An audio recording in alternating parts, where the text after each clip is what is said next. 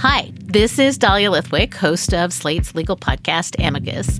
If you're listening to this show, you might be interested in Amicus's live show that we're hosting in Washington, D.C.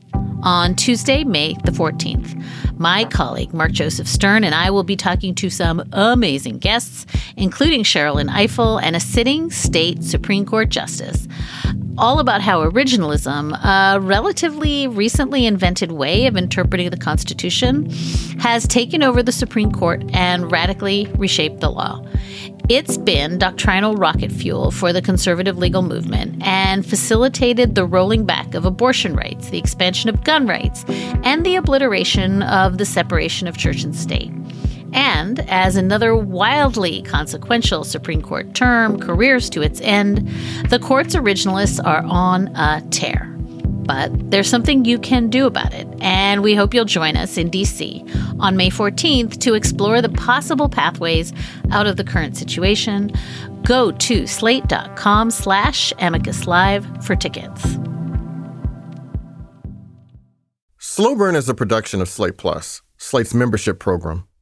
Slate Plus members get an entire bonus episode of the show every week with all kinds of extra material, exclusive interviews, roundtables, and more of the crazy stuff we found while researching the show. Joining Slate Plus is also a great way to support this show and our other podcasts.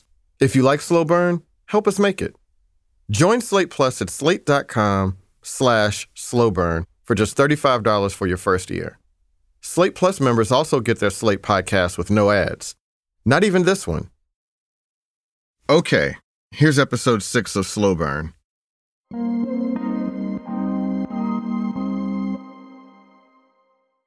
This podcast has language that some people might find offensive.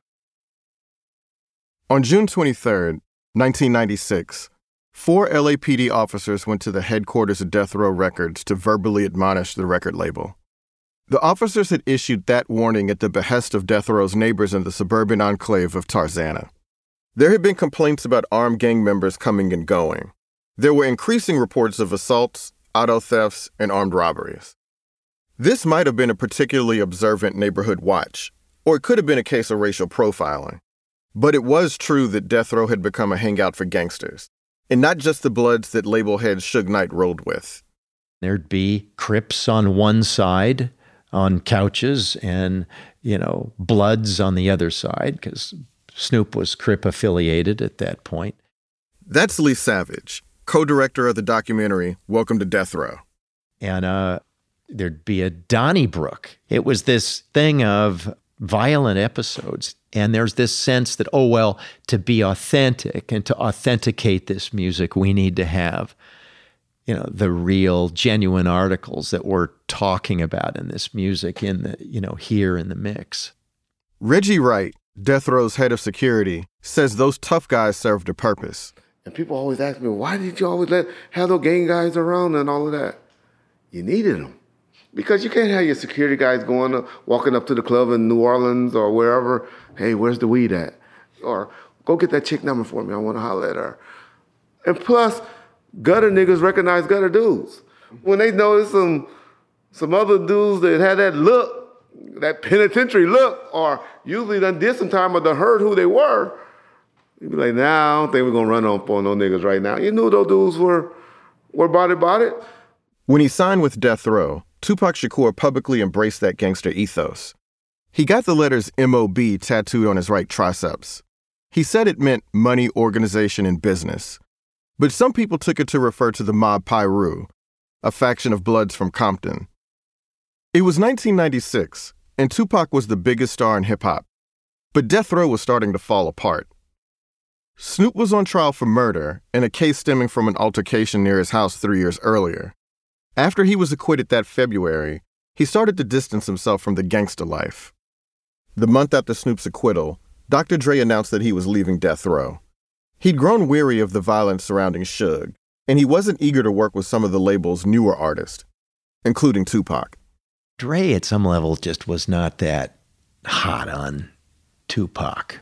So I, I think that's where it's like Tupac, Tupac, Tupac, and it's it's suddenly Suge is just obsessed with Tupac, and it just it rubbed Dre the wrong way.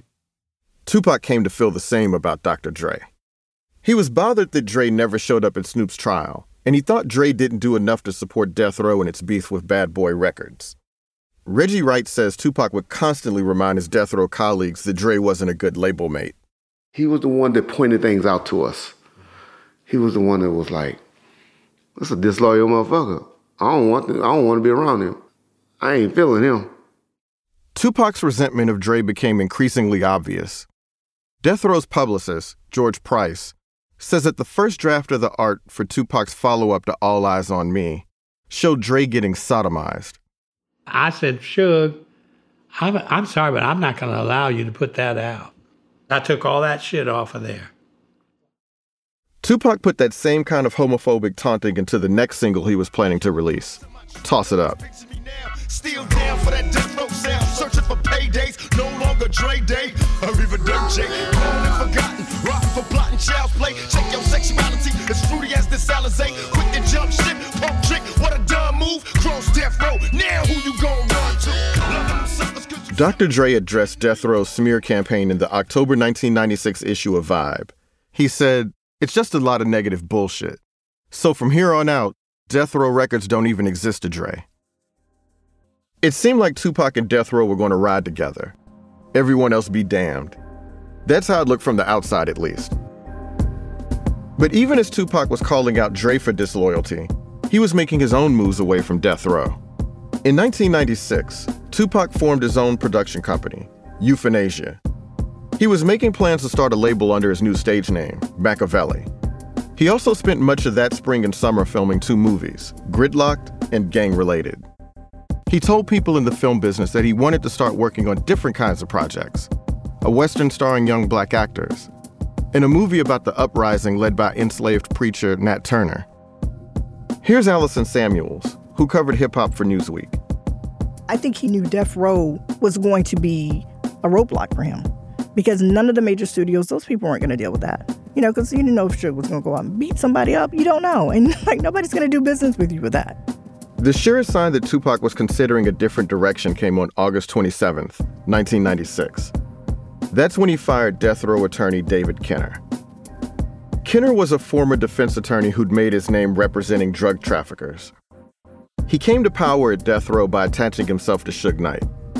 Kenner got Suge and death row's artists out of a bunch of legal jams, and he came to play a big role in the label's day to day operations you knew he was the power in some ways. You know, he was definitely the guy who made things work. It was Kenner who had engineered Tupac's release from prison. But first, Tupac had signed a contract with Death Row, an agreement that also made Kenner his legal representative. Once he was on the outside, Tupac grew frustrated with that arrangement. One of his other lawyers later said Kenner was less than transparent about money Tupac was owed. The final straw came when Kenner denied Tupac access to some music he'd been working on in the studio. That's when Tupac fired him, a move that some friends and outside observers considered rash. To cut ties with David Kenner, as Tupac did, was a very big deal. You knew that was that first strike, and it was a big strike to say, I'm, I'm out. Death Row's publicist George Price says he came to believe that Tupac's loyalty only went so far. Tupac was wanted to start his own company, and that's why he was doing what he was doing with Death Row to make that money that he needed. That's the only thing that Suge and I would differ on, because you know he wanted to say that they were such close friends, and I believe that Suge really thought that was the case, but it was not the case as far as Tupac was concerned. Tupac was using Death Row as a means toward an end. In less than two years, Tupac had been shot five times, gotten convicted of sexual abuse, and been locked up in a maximum security prison. He'd become increasingly paranoid, defensive, and hostile. He'd also released two number one albums and become the most famous rapper in the world. It often seemed like Tupac couldn't think more than one second ahead, but he also appeared to understand, on some level, that he couldn't keep acting that way forever. He had to make a decision about what kind of career he wanted to have and what kind of life he wanted to live. In the summer of 1996, he was increasingly essential to the survival of Death Row Records and increasingly ready to strike out on his own. He was on the verge of making a choice. And then he went to Las Vegas.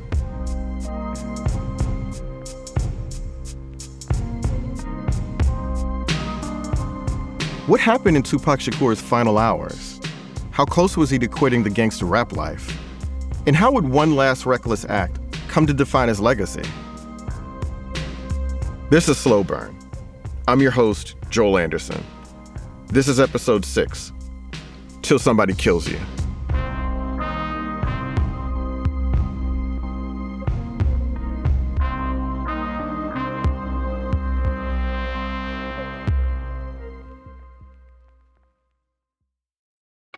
Hi there, it's Julia Louis Dreyfus. You may know me from my podcast called Wiser Than Me, where I talk to older women and get their wisdom from the front lines of life. I was amazed by how many people told me our show made them look forward to getting older, which is why I'm here to talk about season two of the show. Sally Field, Billie Jean King, Beverly Johnson, Ina Garten, Bonnie Raitt, just to name a few. All hail old women. Wiser Than Me season two is out now from Lemonada Media. In 1996, Mike Tyson was close to finishing his comeback. Tyson had been convicted of raping 18 year old Desiree Washington in 1992. He'd served three years.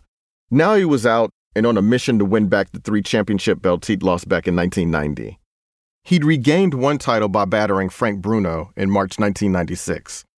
Now, six months later, he was making a run at another one by going up against Bruce Seldon. It wasn't going to be that big a challenge. Seldon was far from the best heavyweight in the world. That was probably Lennox Lewis. But Tyson had paid Lewis $4 million to stand down. He was doing what it took to get back on top. Tupac Shakur saw Tyson as a kindred spirit. They'd both had tough childhoods, and those experiences had made both of them into fighters. At the height of their careers, they'd gone to prison after juries found them guilty of sexual violence. They both saw themselves as victims. When Suge Knight pushed Tupac to go to Vegas to see the title fight, Tupac rearranged his schedule so he could go. There was nothing he loved more than seeing Mike Tyson beat somebody up. Suge had roots in Vegas. He'd gone to school and played football at UNLV. He'd bought a mansion there with his music business money, a house he'd seen in the movie Casino. It was two doors down from where Mike Tyson lived. Every other place that we went to was, you know, we knew it was work, but Vegas was just a place that we came to relax and, and, and enjoy.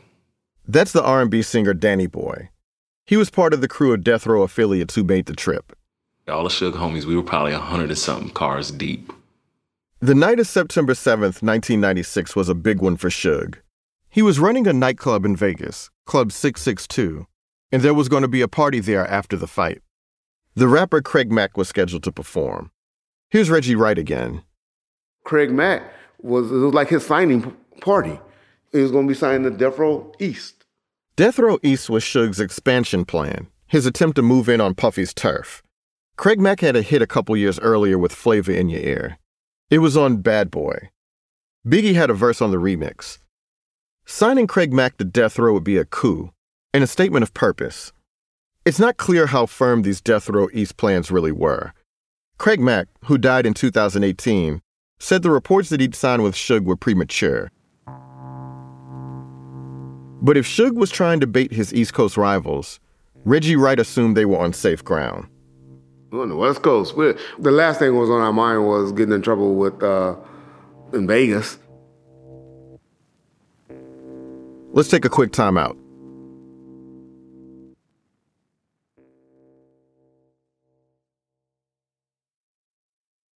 When Mike Tyson walked to the ring to face Bruce Seldon, there was a new Tupac song bumping from the speakers at the MGM Grand Garden Arena. The track was called Let's Get It On, and it featured a promo for the party at 662. All right, this ain't gonna last long. Y'all know how Tyson do it. So uh, we gonna watch him beat this boy silly, and then we gonna all go party at 66 Deuce, mob. So Tyson, do your thing, boy. Do your thing. Let's get it on now.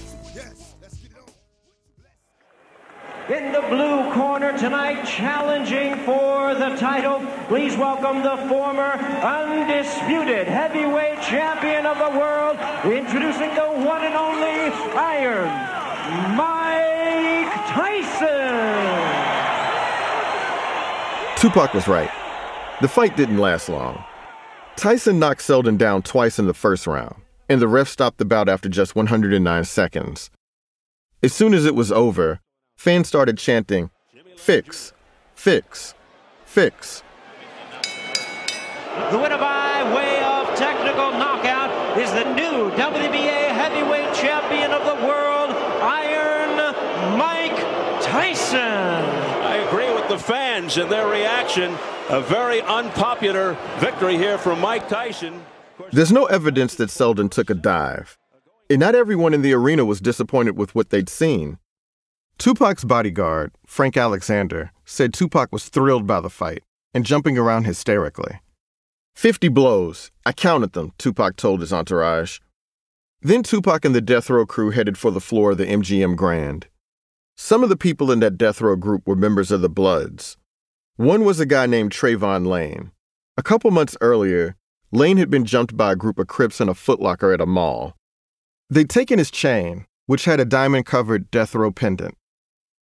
At the casino, Lane spotted one of the guys who'd attacked him in the shoe store. He pointed him out to Tupac.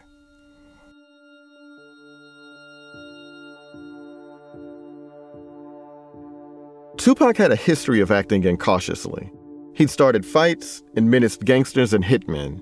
He'd released a track in which he'd violently threatened a long list of prominent East Coast rappers.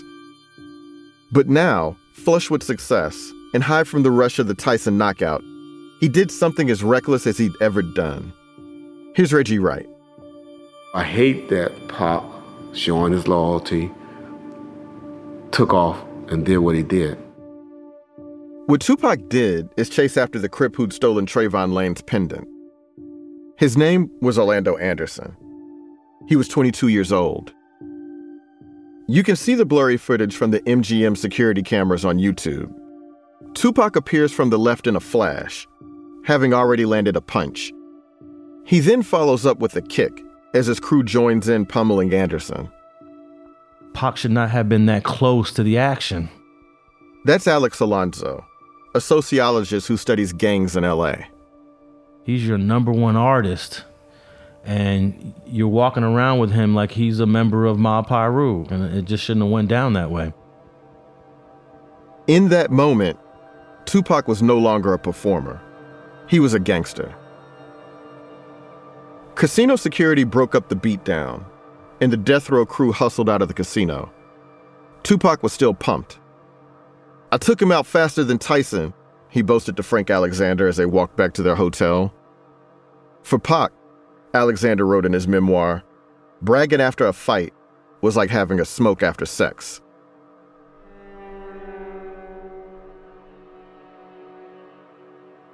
Tupac and his team stopped at the hotel, then stopped at Suge's house. Finally, they headed to Club 662. Tupac rode in the passenger seat of Suge's new BMW 750. They were blasting Tupac's new album so loud that a bike cop told them to turn it down. At about 11:17 p.m., Suge stopped his car at a red light. Frank Alexander was in the car behind them. He watched as a white Cadillac rolled up next to Suge's BMW. Then he saw an arm come out of the Cadillac's window. Then, a 40 caliber Glock pistol.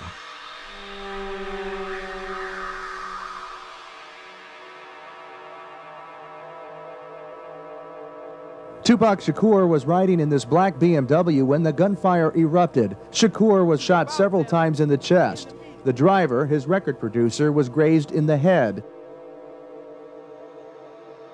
Witnesses say Tupac tried to scramble over his seat to dodge the gunfire, but he wasn't able to escape. He got two bullets in his chest, one in his leg, and another in his hand. Suge wasn't seriously hurt. He floored the BMW and made a U turn into traffic, sending vehicles scrambling across the road. The shooter's car peeled off and made a right turn. When the smoke cleared, it was gone.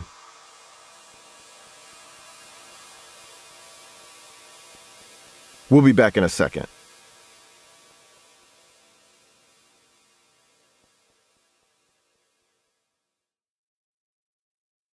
Danny Boy had already made it to Club 662 for the after party. He was waiting on the death row contingent to arrive. Suge them wasn't there in the time I thought that they should have been there neither. And then one of the homies kind of like just busting the, you know, through the security, you know, holla, Suge them just got killed up on the strip. And uh, that's when it, everything became crazy. Suge was actually treated and released not long after the shooting, but Tupac was in intensive care. Rapper Tupac Shakur remains in critical condition this morning at a Las Vegas hospital after he was shot repeatedly over the weekend. He is severely injured internally. He has multiple gunshot wounds to the chest. On the morning of September 8th, Tupac underwent emergency surgery. His mother, Afeni, rushed to his side. Friends and supporters, including Tyson, Jasmine Guy, and Jesse Jackson, were there too. One family member told a reporter that Tupac would pull through. After all, he'd survived a shooting before. You know, he was he was just he was in bad shape, but you didn't think that he was he was gonna die. While Tupac was in the hospital, there were rumors about possible gang-related retaliation. People were making threats, saying that they were gonna finish what they started. A bad boy employee reported getting a death threat, and some bad boy artists canceled appearances.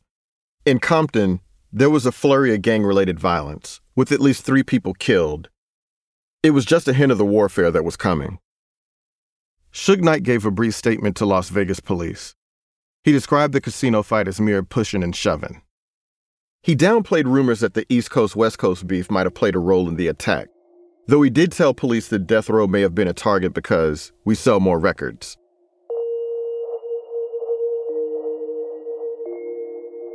On his second day at the hospital, doctors operated on Tupac again, this time to remove his right lung. After that operation, he momentarily opened his eyes, raising hope that he might make it. On September 12th, Tupac started convulsing violently. His doctors were afraid he'd hurt himself, so they put him into a coma. On September 13th, six days after he was shot, Tupac had to be resuscitated several times. His mother, Afeni, eventually told the doctors to stop trying.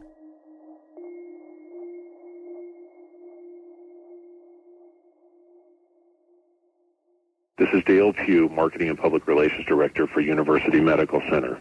This message is being recorded at approximately 5:15 on Friday, September 13th. Tupac Shakur passed away today at University Medical Center at approximately 4:03 p.m. Kevin Powell had been keeping vigil in Vegas. When Tupac died, he wandered out of his hotel in a daze. There was mad people out there. There was a lot of Hummers. Everybody was playing Tupac's music. I had some liquor. I went to that corner um, and I poured liquor on the ground. And I remember just crying and I was drunk. Um, and I don't remember anything else. Most mainstream news outlets told the story of a young man destined for an early death. Good evening. A controversial rap artist who led a troubled existence has lost his fight for life. He had already survived one near fatal shooting, but he couldn't survive a second. Rap star Tupac Shakur died last night after a brief life in a rough business. He was 25.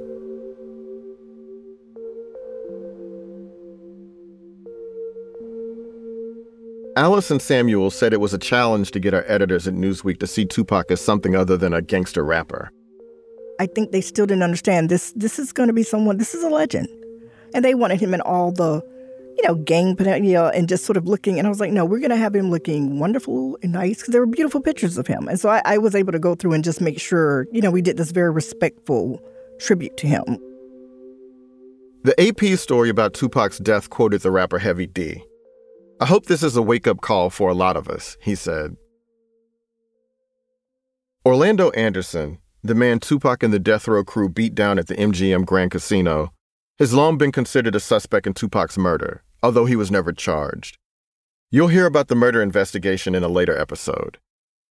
Anderson himself was shot and killed in a gang dispute at a Compton car wash two years later. If Anderson was the shooter, that suggests that Tupac's death was just another incident in a long sequence of violence and reprisals within the West Coast gang world. That it had nothing to do with rap music, really. Plenty of more intricate theories flourished in the wake of the murder. One of the most widespread holds that Suge Knight was involved, that he saw Tupac pulling away from death row and refused to allow it. Knight himself has always denied that he had anything to do with Tupac's killing. There were also rumors centering on Death Row's feud with Bad Boy Records. Rumors suggesting that Biggie and Puffy might have had Tupac's blood on their hands. Next week on Slow Burn, going back to Cali.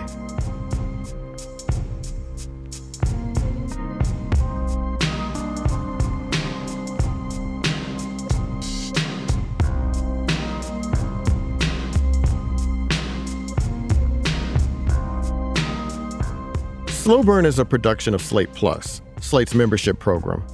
You can sign up for Slate Plus to hear a bonus episode of the show this week and every week this season.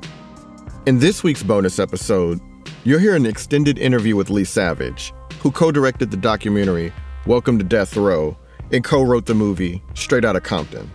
He gave us an inside look at Suge, Tupac, Dre, and the rise and fall of Death Row. To hear it, sign up for Slate Plus at slate.com slash slowburn. Slow Burn is produced by me and Christopher Johnson, with editorial direction by Josh Levin and Gabriel Roth. Sophie Summergrad is our researcher. Our mix engineers are Jared Paul and Paul Mounsey. Don Will composed our theme song. The artwork for Slow Burn is by Lisa Larson Walker. Special thanks to Slate's Chau Tu, Derry Johnson, Chris Molanphy, Lowen Liu, Allison Benedikt, and Jared Hohlt. You can find a full list of books, articles, and documentaries used to research this episode on our show page. And by the way, we created a playlist on Spotify to go with this season. We'll be updating it each week with new episodes and songs by Tupac, Biggie, and their collaborators. Check it out every week at the link in the show notes. Thanks for listening. Peace.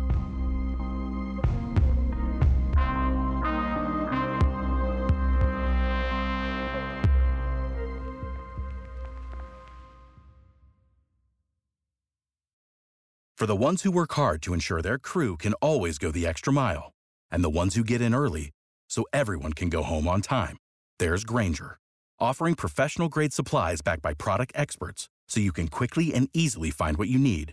Plus, you can count on access to a committed team ready to go the extra mile for you. Call, clickgrainger.com, or just stop by. Grainger, for the ones who get it done.